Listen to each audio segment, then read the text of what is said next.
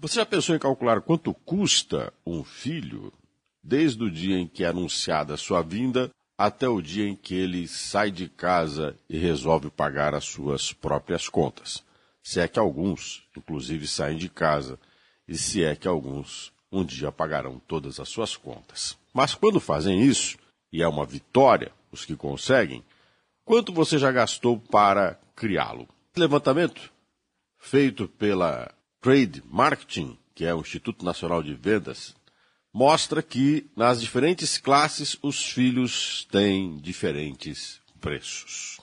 Na classe A, ultrapassa 2 milhões de reais, passando pela classe B, 948 mil, classe C, 407 mil e classe D, 53.700. Vamos dizer que em cada classe um preço diferente, uma vida diferente, porque afinal tem pessoas que têm muita coisa na vida e outros nada têm quase para poder viver.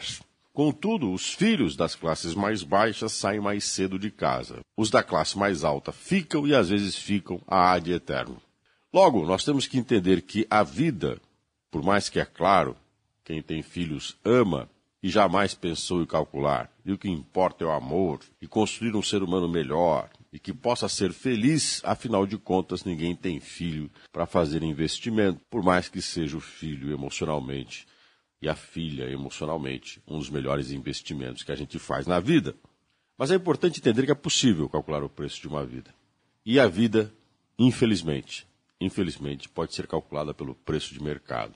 Logo, nós estamos jogando, muitas vezes, no lixo inúmeras vidas que demonstramos todos os dias de certa forma, que não tem valor.